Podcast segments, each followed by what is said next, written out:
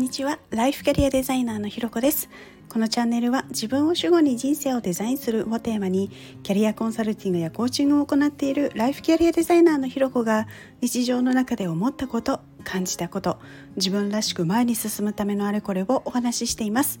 今日も耳を傾けてくださってありがとうございます。今日は習慣のメカニズムというテーマでお話をしたいと思います。皆さん今ご自身がやっている習慣ってどんな習慣がありますか？多分ねあのこの習慣があるからすごくなんかいい感じだみたいなこういい習慣といやついこれやっちゃうんだよねみたいな自分的に悪しき習慣みたいなもの両方あるんじゃないかななんていうふうにも思うんですね。であの私もこれはもちろん両方あってですねまあ、いい習慣としては、まあ、早寝早起きとか、まあ、朝のルーティンは結構あの習慣化できてる、まあ、いいところかなっていうのはあるんですけれど、まあ、私の悪しき習慣としてではとでいくと、まあ、あのついスマホ見ちゃうとか ついダイエットしてるのについ食べちゃうみたいなのとかはあのちょっととこれはさすがに改善したい習慣だなみたいなものはいくつかあったりします。でそのまあどちらかというとその悪しき習慣それやること自体は多分悪いことではないんですけれどそれによって例えばスマホをつい手にして何かこういろいろネットサーチしちゃったりとかっていうことをやってる間に例えばうんと、その時間を使って今日やろうと思っていたことができなかったみたいなこともあるじゃないですか。まあ、何かをやるということは何かをやらないってことになるのでそう考えた時にあこの今これはいいけどこれをなんかこう毎回なんとなくこうついついやっちゃうみたいなのはなんか変えた方がいいなっていう思うところはなんかあのなんだろうゼロにするではなくても今例えば5だったら例えば4にするとか3にするとかでゆくゆくまあゼロにできたらいいなみたいなところも思ったのでなんかあの習慣でそもそも習慣って何でこんなことになるんだろうみたいなところも興味があってですねちょっとあの習慣の本っていうのをちょっと読んでみたんですね。でそしたらですね、まあ、その習慣のメカニズムで一番大きなあの大枠としては、まあ、何かそのやる例えばついスマホを手に取ってしまうって言った時にはそのスマホを手に取る前に何かきっかけがある、まあ、トリガーっていう風な言い方をしてるんですけどトリガーがある。でその、えーとスマホを見る何かトリガーがあってスマホを見る。でスマホを見ることによって自分は何かしらの報酬を感じ取っている。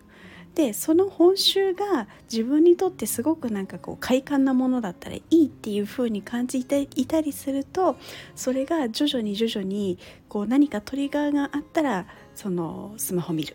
でスマホを見たらなんかはいスマホ見てよかったみたいなものがこう意識してなくてもそれが無意識の中でこう循環してるよみたいなことが書いてあったんですね。でああなるほどなと思ってでじゃあ私がそのスマホを見ちゃうついあのトリガーになってるものなんだろうって思った時に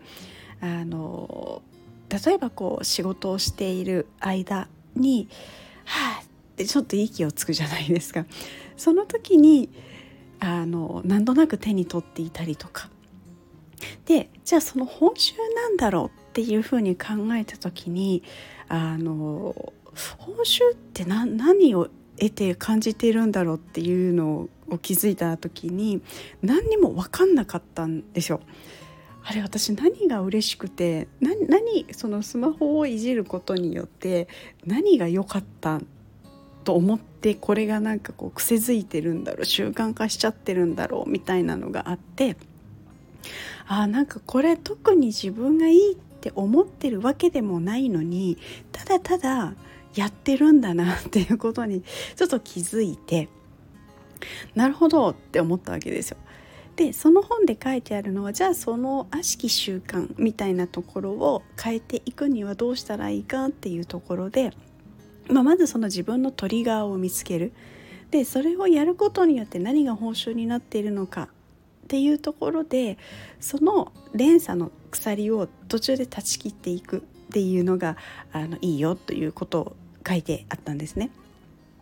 でもう私の場合報酬は正直それに関してはちょっとまだ分かってないんですけれどその「はあ」って仕事の一息つく時にスマホを触るっていうトリガーはすごい明確にあったので一旦「はあ」って息をついた時にスマホに手を伸ばすのやめようって思ったんですね。でそしたらあの何が変わったかというとあのはあってやっぱり手が出そうになるんですよね最初は。ただあそうだ今これを意識してやろうと思ってるからスマホ触らないじゃあスマホに代わるもの何かやろう。例えばこうちょっと立ち上がって散歩したりとか立ち上がってちょっとね軽くストレッチしたりみたいなことをちょっとこうやってみた時に徐々にですねその仕事の合間でハッて息をついた時にこうスマホに手が伸びるっていうことがなくなってきてであのそうするとあの、まあ、そのねスマホ触り始めるとやっぱダラダラダラダラしちゃう時もあったのでそういう時間がなくなった分他にあの例えばま体を動かせば体も喜ぶしでそうすると仕事もはかどるし、まあ、仕事以外のその、ね、家事とかいろんなところもあのなんかすごくこういいような感じになってきたななんていうことを思うので。やっぱりこう習慣のメカメカニズムとしてはその何がその習慣のトリガーになっているのかでその習慣をした時に自分はどんな報酬を得ているのかっていうことにまず気づく。で気づいた時にその鎖を断ち切っていくっていうのをちょっとこう自分を観察しながらやってみるっていうのがなんか良さそうですっっていうことも書いてあって、まあ、実際自分がそれをやってみてですね、まあ、なんかそれを今ちょっとこう実感し始めているっていうようなところがあったので今日はこれをテーマにお話をさせていただきました。ということで今日はですね習慣のメカニズムというのをテーマでお話ししました。ここまで聞いてくださってありがとうございます。いいね、コメント、レター、フォローいただけるととっても嬉しいです。よろしくお願いします。それではまた次回お会いしましょう。